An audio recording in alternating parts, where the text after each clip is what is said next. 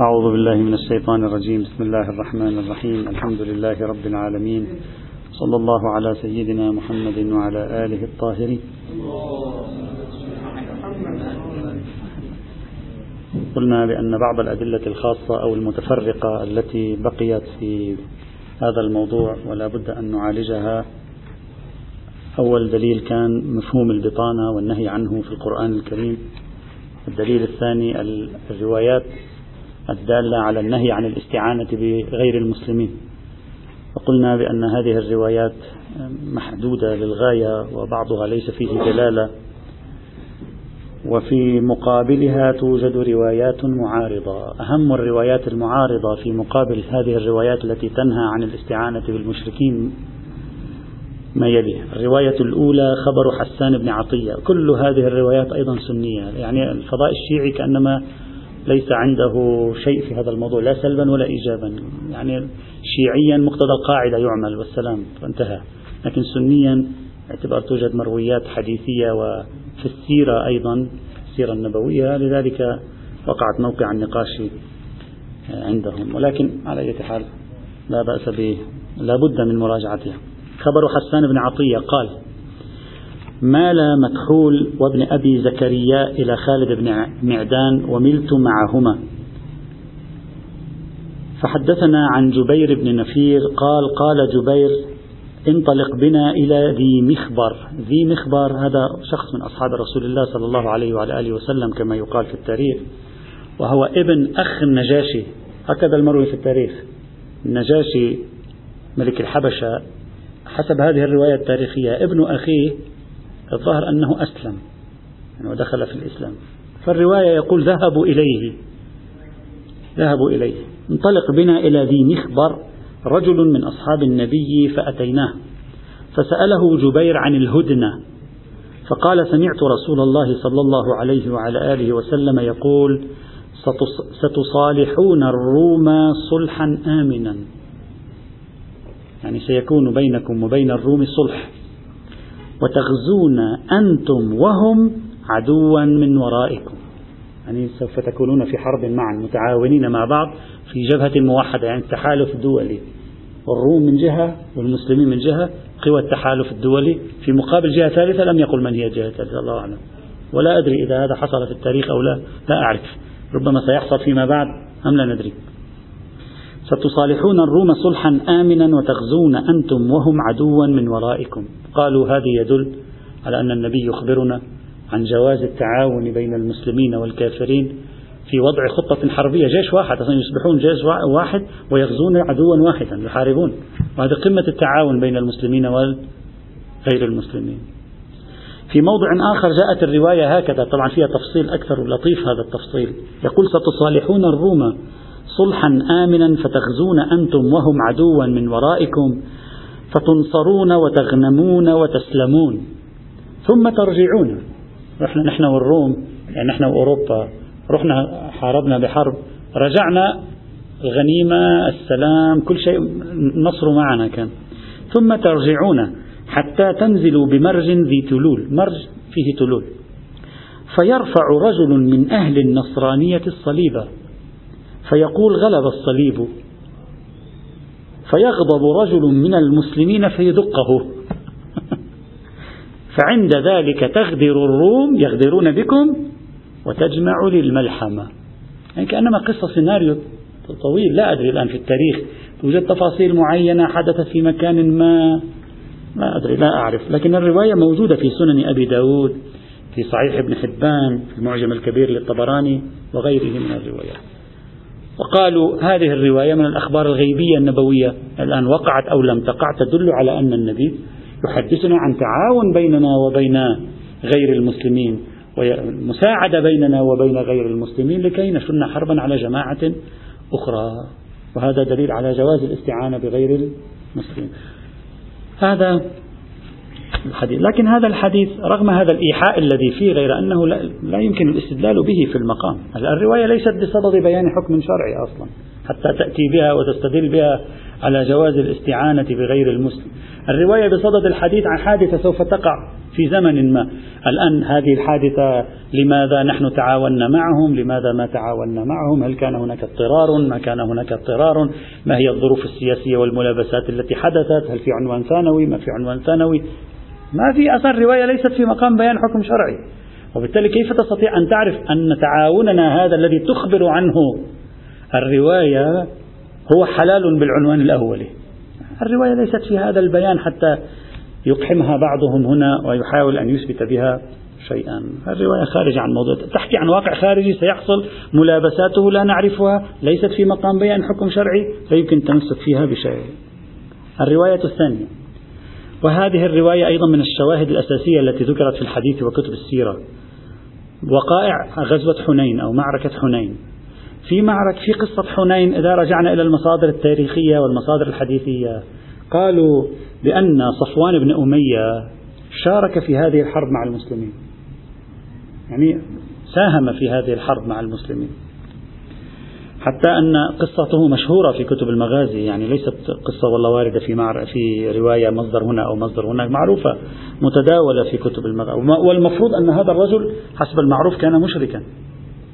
كان مشركا. فهذا يدل على أن النبي استعان بالمشركين في معركة حنين لكي يقوم بمواجهة مشركين آخرين.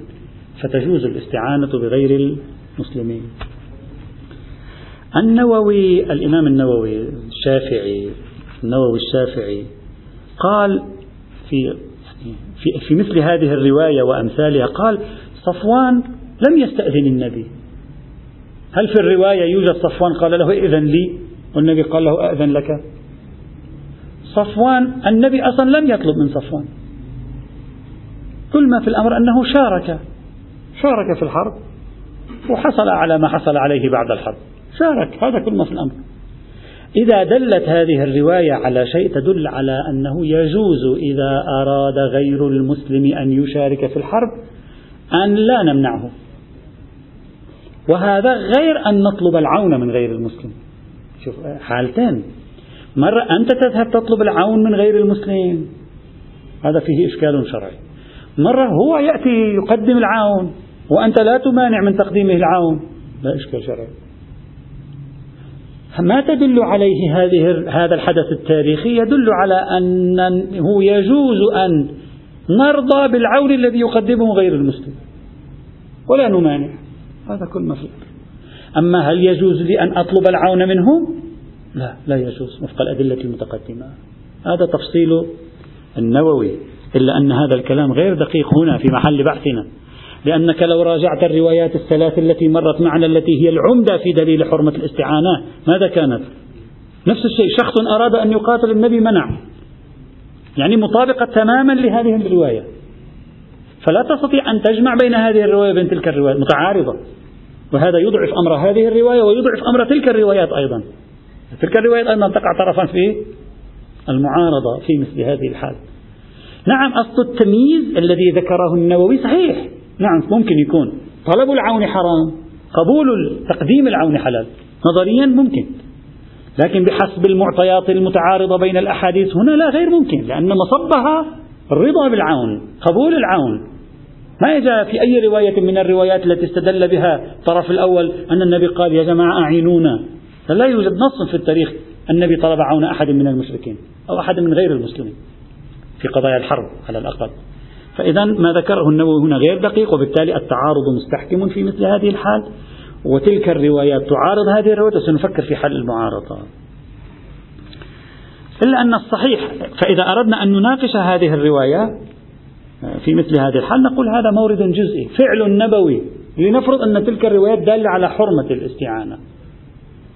والنبي هنا استعان. نقول الفعل إذا عارض القول كما بحثناه في كتاب حجية السنة القول يقدم على الفعل. عادة لا دائما عادة لأن القول له حيثية بيان أقوى من حيثية البيان الموجودة في الأفعال. فإذا قال النبي لا يجوز لنا الاستعانة بالمشركين ثم رأيناه استعان يوما ما قدم القول على الفعل. حمل الفعل على محامل الضرورة على استثنائية إلى آخره لأننا لا نعرف من الملابسات التاريخية للفعل وبقي القول على إطلاقه في مثل هذه الحال. فهذه الرواية حينئذ لا نستطيع أن نستفيد منها حكما مطلقا بجواز الاستعانة بغير المسلمين. الرواية الثالثة. أيضا ما جاء في أحداث معركة أحد. قالوا يوجد شخص اسمه قزمان. كان مع أصحاب رسول الله صلى الله عليه وعلى آله وسلم في الحرب. وشارك في أحد وقتل ثلاثة من المشركين. من بني عبد الدار. من حملة اللواء. عادة حملة اللواء تكون إما هو قوي أو محاط بمجموعة لأن اللواء يمثل رمز الجيش. فإما يكون هو قوي يعطى للقوي أو يكون محاطا بمجموعة حتى لا يسقط هذا اللواء. أن هذا اللواء عادة هو مثل البوصلة التي توجه المقاتلين. مثل في الحملات التي تذهب إلى الحج والزيارة يكون هناك شخص مثلا فهذه نفس الشيء أيضا. فهذا الشخص شارك في معركة أحد وقتل ثلاثة من حملة لواء من بني عبد الدار في معركة أحد. وروي أن رسول الله صلى الله عليه وعلى آله وسلم علق على مشاركة قزمان وهو مشرك.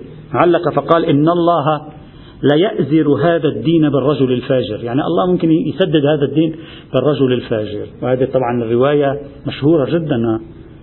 هذه الرواية هذا الجملة مشهورة جدا يستفاد منها يستفيد منها كثيرا بعض علماء أهل السنة في أن الحكام ولو كانوا فاسدين لكن علينا أن ننظر إلى الجانب الإيجابي منهم وهو أن الله قد يؤيد هذا الدين برجل فاجر.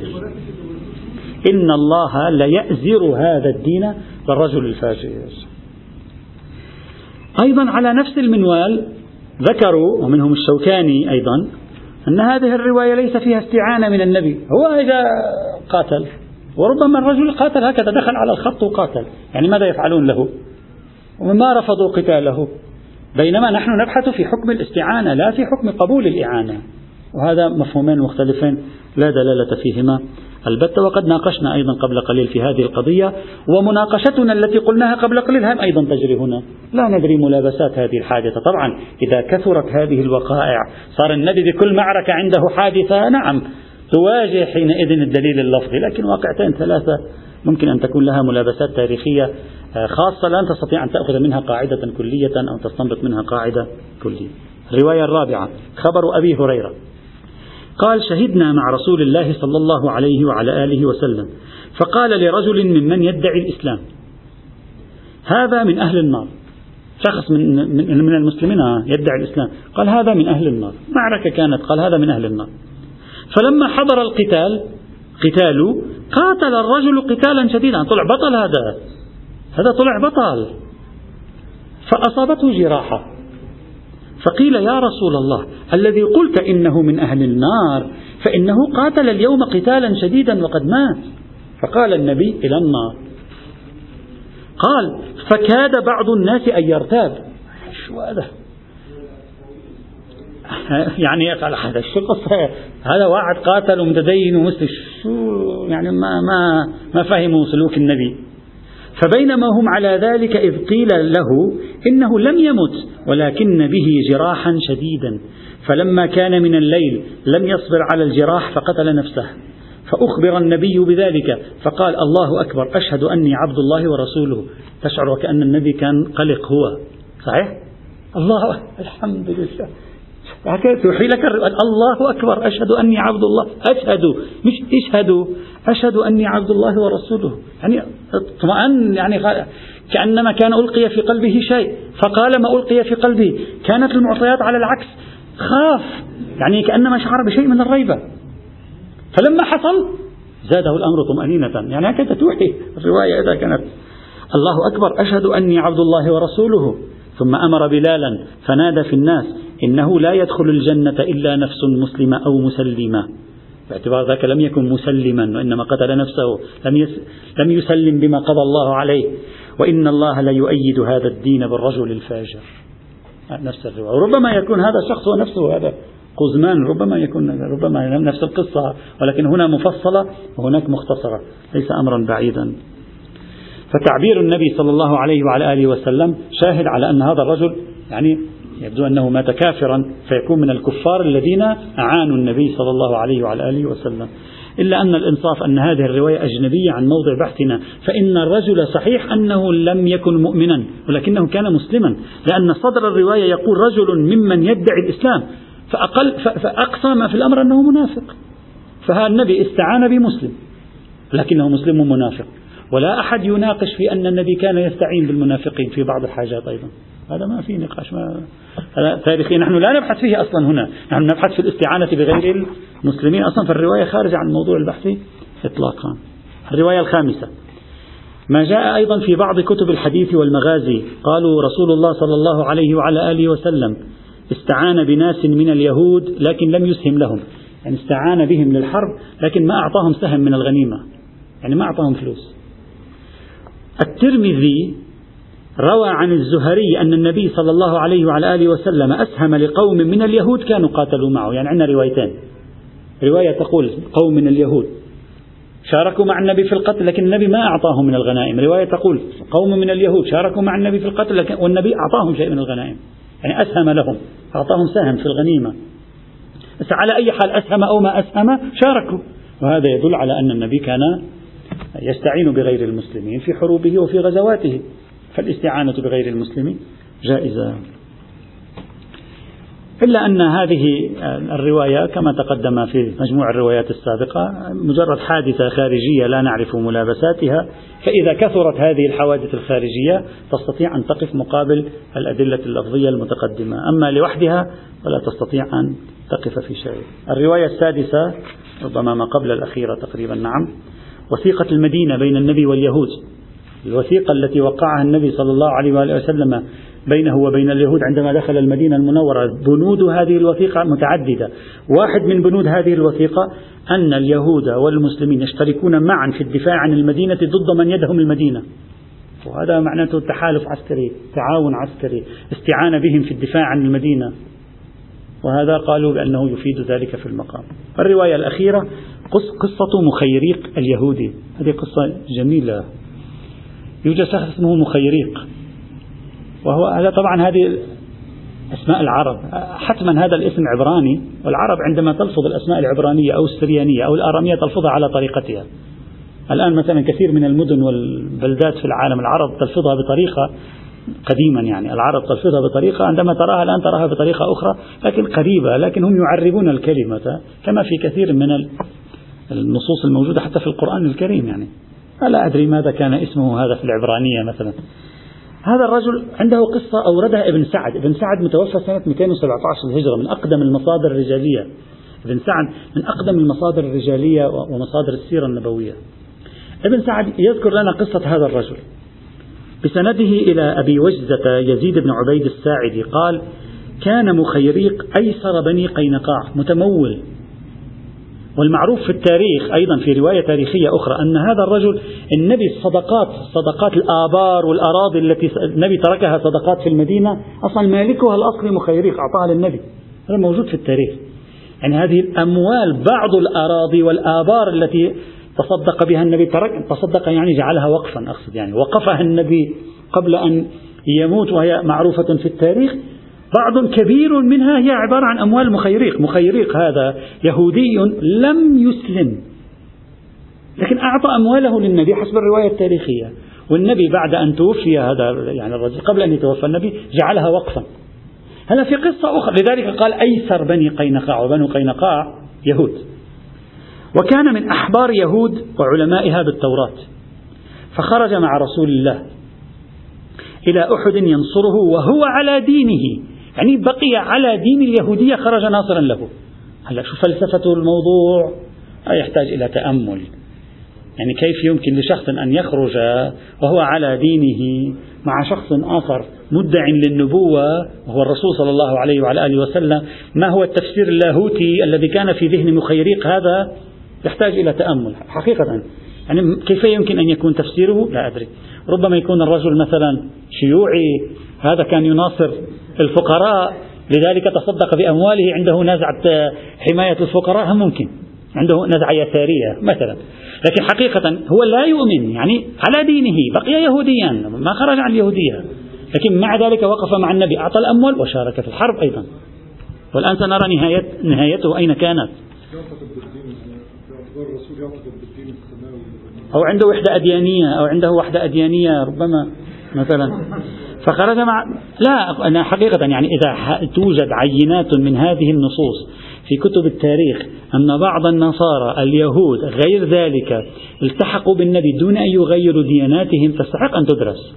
يعني ممكن إذا ست سبع مرويات تاريخية موجودة في هذا الموضوع لا يحللها الإنسان. ما ممكن لاهوتيا يعني ما المنطلق الثقافي الفكري اللاهوتي عند شخص من هذا القبيل أن يخرج مع شخص يدعي النبوة وهو لا يؤمن به. بقي على دينه. فما القصة في ذلك؟ يقول فخرج مع رسول الله طبعا وربما هذا الرجل تشمله الآية التي ينتصر لها التعدديون التي تقول بسم الله الرحمن الرحيم إن الذين آمنوا والذين هادوا والنصارى كذا فلا الذين آمنوا والذين هادوا والنصارى والصابئين من آمن منهم؟ بالله واليوم الآخر وعمل صالحا. ما قال من آمن منهم بالله واليوم الآخر وآمن بالنبي محمد؟ فربما يكون هو هذا مصداق لمثل هذه الآية مثلا.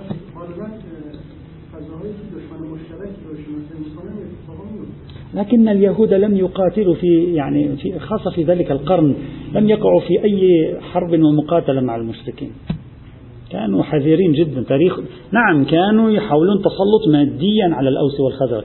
أما أنهم خاضوا حروبا في شبه الجزيرة يعني ضد من يحاربون؟ إذا في عندهم خصم في داخل المدينة الأوس والخزرج مسلمون. يعني كان خصمهم قريش يحتاج إلى رصد تاريخي يعني يحتاج إلى تأمل تاريخي. من هو خصمه المشترك إذا كان خصم مشترك لماذا هو دخل على الخط لوحده؟ لماذا لم يكن هناك قرار ل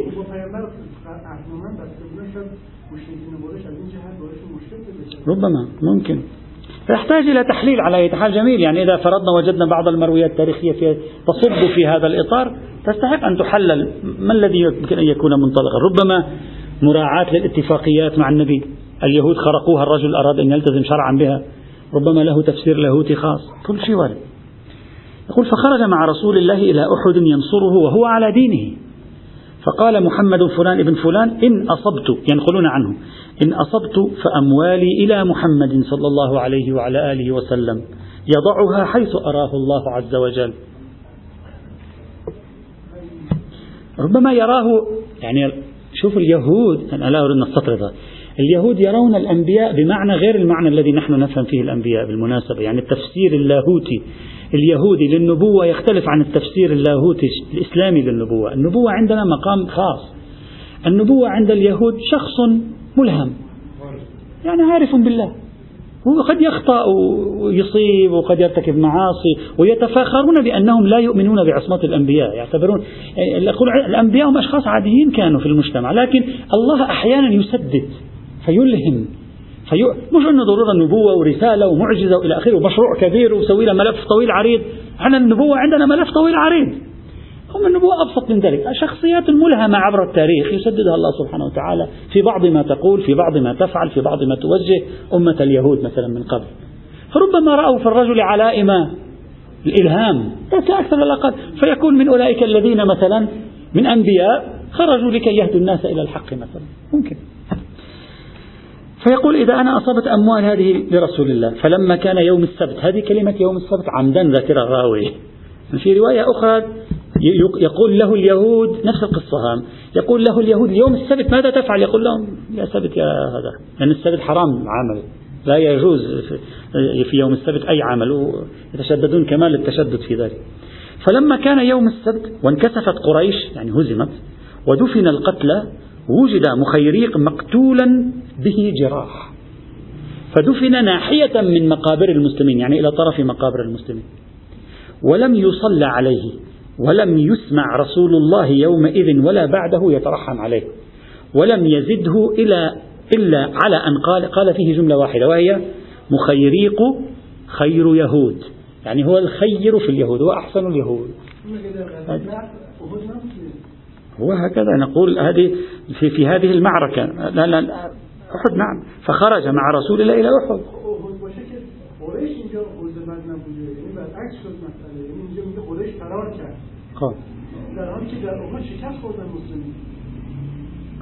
هذا هذا أيضا إشكال أنه انكسفت قريش. ربما في, في الوسط أيضا هذا إشكال. ابن النميري طبعا النميري ليس النميري الذي في السودان ها. الآن. النميري متوفى 262 عنده كتاب تاريخ المدينة المنورة من أقدم الكتب التي حدثت عن وقائع المدينة. يسند إلى ابن شهاب يقول كانت صدقات رسول الله أموالا لمخيريق اليهود. إلى أن قال وأوصى مخيريق بأمواله للنبي وشهد أحدا فقتل به. فقال رسول الله مخيريق سابق اليهود وسلمان سابق فارس وبلال سابق الحبشة. يعني متقدم قومه المتقدم في قومه. على أي حال هذه الرواية أيضا نفس الكلام. هل فيها طلب استعانة؟ هل هي قبول إعانة؟ هي حدث تاريخي يمكن التوسع فيه أو لا يمكن التوسع فيه؟ نفس الكلام الذي قلناه الرواية الأخيرة ما استشهد به بعضهم قالوا قصة الأسرى. النبي لما أسروا أسرى في بدر ماذا طلب منه؟ أن يعلموا المسلمين. هذه استعانة. استعان بهم في تعليم المسلمين. إذا لا يوجد حرمة في أن يستعين المسلمون بغير المسلمين. حتى في تعليم أطفالهم وفي تعليم رجالهم وشيوخهم. وهذا أيضا قالوا بأن هذه واحدة من الموارد التي استعان بها النبي آه، بغير المسلمين في أمور يحتاجها المسلمون. ولو كان مقابل مال ولو كان مقابل الفدية أن يفديهم. عفوا. لا ليس ليس بحثنا في القتال أصلا. لكن روايات الاستعانة أغلبها ورد في القتال لكن ليس بحثنا في القتال. أغلبها ورد في القتال لكن ليس بحثنا خاصا بالقتال. وبهذا يتبين أن نصوص الترخيص في الاستعانة لا تدل على الترخيص في طلب العون يوجد أي واحدة منها يطلب فيها العون. إلا الرواية الأخيرة اللي هي أن النبي طلب. وتلك النصوص أيضا لا يوجد فيها طلب العون فيقع التعارض بينها. فنقول يقدم القول على الفعل فتلك الروايات في المجموعة الأولى تقدم على هذه الروايات إلا إذا صارت هذه الروايات بحيث كانت كثيرة متعددة الموارد فحينئذ يمكن أن تعارضها ونشك حينئذ في أمر تلك الروايات ولا بد أن نحملها على محمل آخر. إلا أن ما يهون الخطب بالنسبة إلينا أن تلك الروايات الثلاث الأولى فيها غير دالة كما قلنا بقيت اثنتان أخبار أحاد لم ترد في المصادر الأساسية عند أهل السنة أصلا وإنما وردت في مصادر من الدرجة الثالثة ولم يرد منها شيء في مصادر الإمامية. والإعتماد على مثل أخبار الآحاد هذه لا يرجع إلى محصل على ما نبني عليه ويتأيد ما نقول مراجعة التاريخ. فإنك لو راجع هذا مؤيد ومؤيد جيد في رأيي. فإنك لو راجعت تاريخ المسلمين تاريخ الخلفاء تاريخ الدولة الأموية تاريخ الدولة العباسية يعني عصر النص بالنسبة إلى الإمامية لو راجعت التاريخ لوجدت أن الحالة السائدة بين المسلمين أن يستعينوا بغير المسلمين في أمورهم الإدارية. أصلا كانت حالة عام واسعة في الحرب وفي غير الحرب. وكانت أشبه بالظاهرة المنتشرة في بلاد المسلمين. الآن سأذكر بعض الشواهد. سكوت الصحابة جميعا سكوت التابعين سكوت الأئمة من أهل البيت عدم وجود نص واحد في الاعتراض على هذه السياسة هذا الوضع الذي كان قائما في الاستعانة بأهل الكتاب في إدارة أمور الدولة في في الدواوين في نفس البلاط السلطاني في الوزارات وأمثال ذلك شاهد على أنه لم تكن قضية إشكالية. وإلا لوجدنا أحدا يعترض لوجدنا أحدا يسجل ملاحظة لوجدنا أحدا من أهل البيت يعلق على هذا المشهد لوجدنا أحدا من أتباع أهل البيت يسأل حول هذه الظاهرة ماذا نفعل مع هذه الظاهرة؟ هذه قضية ابتلائية الأمة تفعل ذلك؟ أصلا لا يوجد أي إشكال.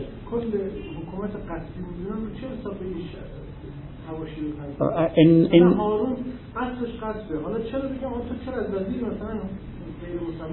آه. نحن نبحث عن أنهم عرضوا بأمر قائم ليبينوا حكمه لا لينتقدوا الخليفة. لا نتكلم عن انتقاد سياسي نتكلم عن انتقاد ديني.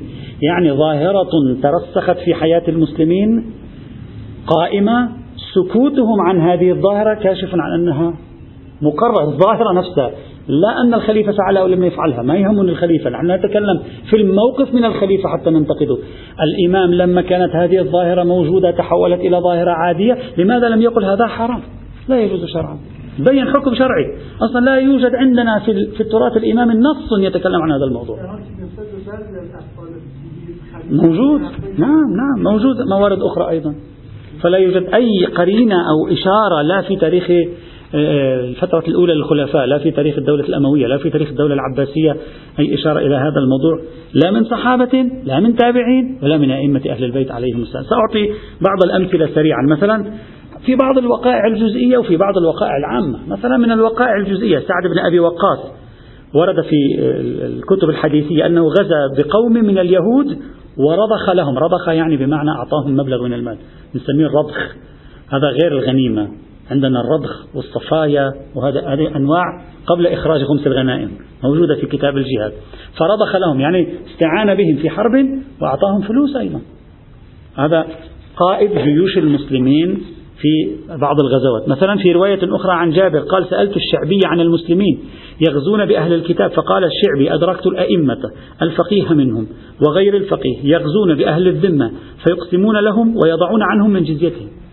كانوا عادي يعني واحد بواحد مقابل واحدة. ما كان عندهم أي إشكال في ذلك.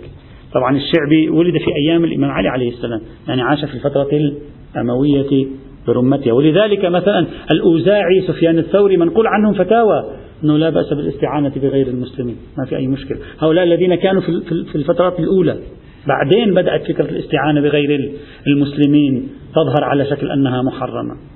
مثلا أيضا مروي تاريخي يقول الصحابي سلمان بن ربيعة استعان بالمشركين على المشركين. يقال غزا بلنجر. بلنجر منطقة في القوقاز في طرف أرمينيا. فاستعان بناس من المشركين فقال يحمل أعداء الله على أعداء الله. قيادات الجيش وهذه يعني جزء من الأمور العسكرية كان يتم الاستعانة ببعض المقاتلين الذين هم من غير المسلمين. أصلا لم يوجد أي تعليق لم يوجد أي نص لا من الصحابة لا من غيرهم. بل يوجد نص للمستشرق آدم ميث. يعني ملفت للنظر وإن كان هو ليس بدليل لكن هو نص يعني باعتبار الرجل من المتتبعين لأحوال المسلمين في القرون الأولى. آدم ميث متوفى 1917 ميلادية عنده كتاب حول الحضارة الإسلامية. عنده نص بالضبط يعني في في صفحة في الجزء الأول صفحة 83 يقول من الأمور التي نعجب لها كثرة عدد العمال والمتصرفين غير المسلمين في الدولة الإسلامية. يقول كثير كان. فكأن النصارى هم الذين يحكمون المسلمين في بلاد الإسلام. يعني من شدة ما في أصلا موظفين كثر. لا ما شاء الله من الموظفين عادي. والشكوى أصلا حتى كان في شكايات شكايات مدنية. يعني الناس تقول يا أخي أنت موظف واحد مسيحي تاركني أنا. والشكوى من تحكيم أهل الذمة في أبشار المسلمين لا أبشار أبشار المسلمين. يعني في بشرهم في أناسهم. في أبشار المسلمين وأموالهم شكوى قديمة. عندما يصير اعتراض لماذا تعطونا ما تعطونا نحن شكوى مدنية. نحن لازم تعطوننا تعطون هؤلاء ما تعطوننا نحن. وهذا لو كان في موقف شرعي كان لابد أن يحصل جدل فقهي في القرون الأولى. يصير نقاش ويصير جدل ويصير في مواقف من الصحابة من التابعين من أئمة أهل البيت. لا نجد شيئا. نجد عند بعض الفقهاء السنة جدل فيما بعد. لكن لا نجد في نص أهل البيت لا نجد عند الصحابة والتابعين شيئا في, في مثل هذا الموضوع فهذا كله يعني نجعله مؤيدا إلى أنه لو كان هناك تحريم لمفهوم توظيف غير المسلمين في دوائر المسلمين وأجهزة الدولة والمناصب العامة أو الاستعانة بهم في مثل هذه الأشياء فكان صدر في ذلك موقف فإنه كان قضية ابتلائية في الإدارة السياسية للمسلمين وفي المجتمع المدني للمسلمين. لا يوجد شيء من ذلك. فإذا هذا كله معزز أنه لا يوجد موقف فقهي كلي. اسمه حرمة التولي. والنصوص تلك التي قرأناها عن النبي سوف تكون حينئذ عبارة عن وقائع جزئية لن نستطيع أن نستنتج منها شيئا. فالصحيح جواز الاستعانة بغير المسلمين في أي أمر لا يضر بالمسلمين. هذه هي يعني ما عندي حكم شرعي هنا عندي محددات شرعية. عندي كليات شرعية. عدم الإضرار بالمسلمين عدم إضعاف المسلمين. آه، أي شخص غير مسلم أنتفع به؟ لا بأس به حينئذ. هذا ما يتصل بالمفهوم الثاني الذي يمكن أن يستدل به على حرمة تولي غير المسلمين مناصب في الدولة الإسلامية أو وجود نفوذ لهم في بلاد المسلمين. المفهوم الثالث ربما تقريبا نختم به مفهوم الركون إلى الظالمين. طبعا هذا مفهوم أيضا كلي. هذه المفاهيم التي نقولها لها سمة كلية هي في حد نفسها قضايا بحثية لكن نحن ندرسها الآن بشكل مختصر لأننا لا نريد أن نبحثها في بحثها الكلي. هل يجوز الركون إلى الظالمين أو لا؟ وما معنى الركون إلى الظالمين؟ يوجد نص قرآني واضح وصريح في الآية 113 من سورة هود. قال ولا تركنوا إلى الذين ظلموا فتمسكم النار وما لكم من دون الله من أولياء ثم لا تنصرون. لا يجوز الركون إليهم. أنت إذا كان تعطيهم حقوق سياسية وتجيبهم توظفهم في الوزارات والإدارات وما شابه ذلك تتركن إليه يعني إذا هذا ليس ركون شو هو الركون؟ إذا هذا ليس ركون شو الركون؟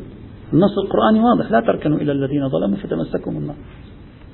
ونحن لو راجعنا الفقه الإسلامي خاصة الفقه القديم المتأخرين بدأوا يغيرون رأيهم في دلالة هذه الآية. الآن سوف أذكرها. بعدين سأذكر. خاصة المتقدمين تجد لديهم استناد إلى هذه الآية في العديد من الأبحاث الفقهية.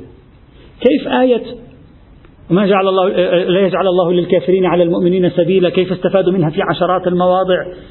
إذا تذكرون. هذه أيضا نفس الشيء. جعلت بمثابة آية أساسية. مثلا سأذكر أمثلة. قالوا ليس فقط مع الكافرين حتى مع الفاسقين. قال لا يجوز أن يكون إمام الجماعة فاسقا. دليل ولا تركنوا إلى الذين ظلموا فإنك له صليت خلف إمام الجماعة الفاسق فهذا ركون. هذا استدل به الفقهاء سنة شيعة تنوع. قالوا مستحق الخمس لا يجوز أن يكون فاسقا.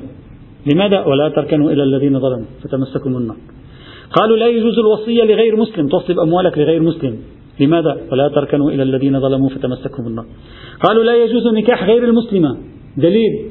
ولا تركن أداءات تركن إليها.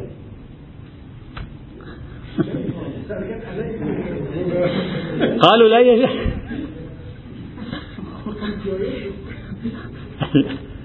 المشايخ في هذه المواضيع يكفي أن تسكت. هم يكملون الباقي. قالوا لا يجوز الاستناد إلى خبر الكافر ولو كان ثقة. لا تركنوا إلى الذين ظلموا. قالوا لا يجوز دفع الزكاة إلى ولاة الجور. لا تركنوا إلى الذين ظلموا. قالوا يشترط الإسلام في الرسول الذي ترسله في الحرب. تبعت رسالة. ساعي البريد. تريد توظف ساعي بريد يشتغل في نقل البريد لا يجوز لأن هذا ركون إليه. قالوا لا يجوز قالوا يشترط في الحاكم الشرعي أن يكون مسلما وفي القاضي أن يكون مسلما وفي مرجع التقليد أن يكون مسلما ومؤمنا بالمعنى الخاص الاصطلاحي دليلهم أحد أدلتهم على ذلك خاصة القدماء ولا تركنوا إلى الذين ظلموا. لا يجوز قبول شهادة أهل البغي لا تركنوا إلى الذين ظلموا. بعد إذا فيك تطبق وتطبق شيعي ممكن يطبقها على أهل السنة لك هؤلاء كذا. فلا تركنوا إلى الذين ظلموا. وعلى هذه الحال توسع نطاق استخدام هذه الآية في أعمال الفقهاء المتقدمين خصوصا ليعتبروا أي شكل تقريبا أقول تقريبا كثير من أشكال التواصل والتعاطي والتعاقد والتوافق مع غير المسلم بل حتى مع المسلم غير العادل هو عبارة عن شكل من الركون إلى الذين ظلموا وبالتالي يكون محرما. فتصبح هذه الآية مهمة. لا لم أجد في موضوع العبد والأجير لم أجد شيئا في ذلك لكن في هذه الموارد وأمثالها نعم يذكرون هذا الموضوع. طبعا عندما نأتي إلى الكتابات الفقهية في الفترة المتأخرة شيئا فشيئا الفقهاء بدأوا يغيروا من تفسيرهم لهذه الآية. يعني شيئا فشيئا بدأت تشعر بأن الفقهاء أخذوا يتعمقون أكثر في ما المراد بالركون إلى الذين ظلموا؟ ما معنى الركنة اللغة العربية؟ هل مطلق أنه أنا والله يعني إذا أجرته بيتي فقد ركنت إليه. إذا استأجرت عنده فقد ركنت إليه. إذا كان طبيبا ذهبت إليه فقد ركنت إليه. هل هذا معنى ركون إلى الذين ظلموا؟ ما قصة ما والركون إليه بأي معنى؟ ومن هم الذين ظلموا؟ هذا جعل الفقهاء في في القرنين الأخيرين يتعمقون أكثر في هذا الموضوع، المتقدمون كانوا يتعاملون معها ببساطه نسبيا أو كانوا يفهمونها هكذا، ليس ببساطة يعني كانوا يفهمونها هكذا، المتأخرون حفروا فيها أكثر. فمثلا أنا سأعطي بعض الأوجه التي أثارت احتمالات في الآية وطرحوها. مثلا الشيخ مرتضى الحائري رحمة الله تعالى عليه متوفى سنة 1406 للهجرة. وبالمناسبة الشيخ مرتضى الحائري كتاباته حقيقة قيمة رغم أنها غير متداولة في الكتابات الحوزوية وغزير في طرح الفروض. ما شاء الله عليه يعني حتى يعني كثير. متميز حقيقة رحمة الله عليه. قال الآية تحتمل وجوها. أنت اسمع كم وجه الآن سيذكر. والوجوه أنت ما راح تلتفت إليها ويمكن بعضها يكون بالنسبة لك ضعيف لكن على أي حال خلاقية الافتراضات كانت ما شاء الله خصبة عنده. فقال ممكن يكون النهي عن مطلق ما يصدق عليه الركون إلى الظالم ولو لم يكن مربوطا بظلمه. مطلق الركون. ولعل هذا هو الذي فهمه المتقدمون. قال ممكن يكون المراد الاعتماد عليه والركون إليه بما أنه ظالم. يعني أنا أركن إليه لأنه ظالم وإن ركنت إليه في غير ظلمه. هذا واحد. احتمال ثالث. الركون إليه في الظلم. يعني أنا أركن إليه في أمر هو يظلم فيه. احتمال رابع أن يكون النهي إرشادا إلى عدم الابتلاء بالمعصية. كيف؟ يعني إذا ركنت إليه فإنه سيجرك إلى المعصية فتمسكه النار. يقول هذا معنى فتمسكهم النار. فيكون نهي نهي إرشادي أصلا. ليس, ليس هناك نهي مولوي هنا لا يوجد تكليف شرعي أصلا. يعني لا تركن إليه فإنه يوصلك. مثل مثل الآيات القرآنية التي تقول يا ليتني يا ويلتى ليتني لم أتخذ فلانا خليلا. لقد أضلني عن الذكر بعد إذ جاءني. أنا يا ليتني لم أتخذ فلانا خليلا. ليس لأجل أن اتخاذ فلان خليلا هو حرام بالعنوان الأولي. بل لأنه كان طريقا إلى إدخالي إلى جهنم. فيقول النهي عن الركون إليه فإنكم إن ركنتم إليهم فإنهم سوف يجرونكم إلى المعاصي. فلا يوجد حكم ذاتي هنا وإنما هو مجرد إرشاد إلى عدم الوقوع في المعصية. وأخذ كمال الحيطة والحذر في هذا المجال. قال احتمال خامس أن يكون إرشادا إلى إمكان وصول ظلم الظالم إلى نفس الراكن يعني لا تركن إليه سيلحقك منه ضرر. خليك بعيد عنه. يعني هذا الظالم العلاقة معه علاقة بعد من بعيد سلم عليه. إذا اقتربت منه ستظن أنك تستفيد منه سيلحق منه ضرر. سيؤذيك أنت أول من يؤذي يقول ولعله لذلك قال فتمسكم النار وما لكم من دون الله يعني لا يوجد أحد من ينصركم لأنه إذا هذا الذي ركنتم إليه وهو ظالم من طبعه أن يظلم من حوله أيضا إذا نزل ظلمه عليكم لن تجدوا نصر هذا من باب الاضطرار بسوء الاختيار على على تعبير الأصوليين، أنت أوقعت نفسك في حدا بيروح بيتعاطى بيفتح علاقة مع جماعة السلطه الظالمين؟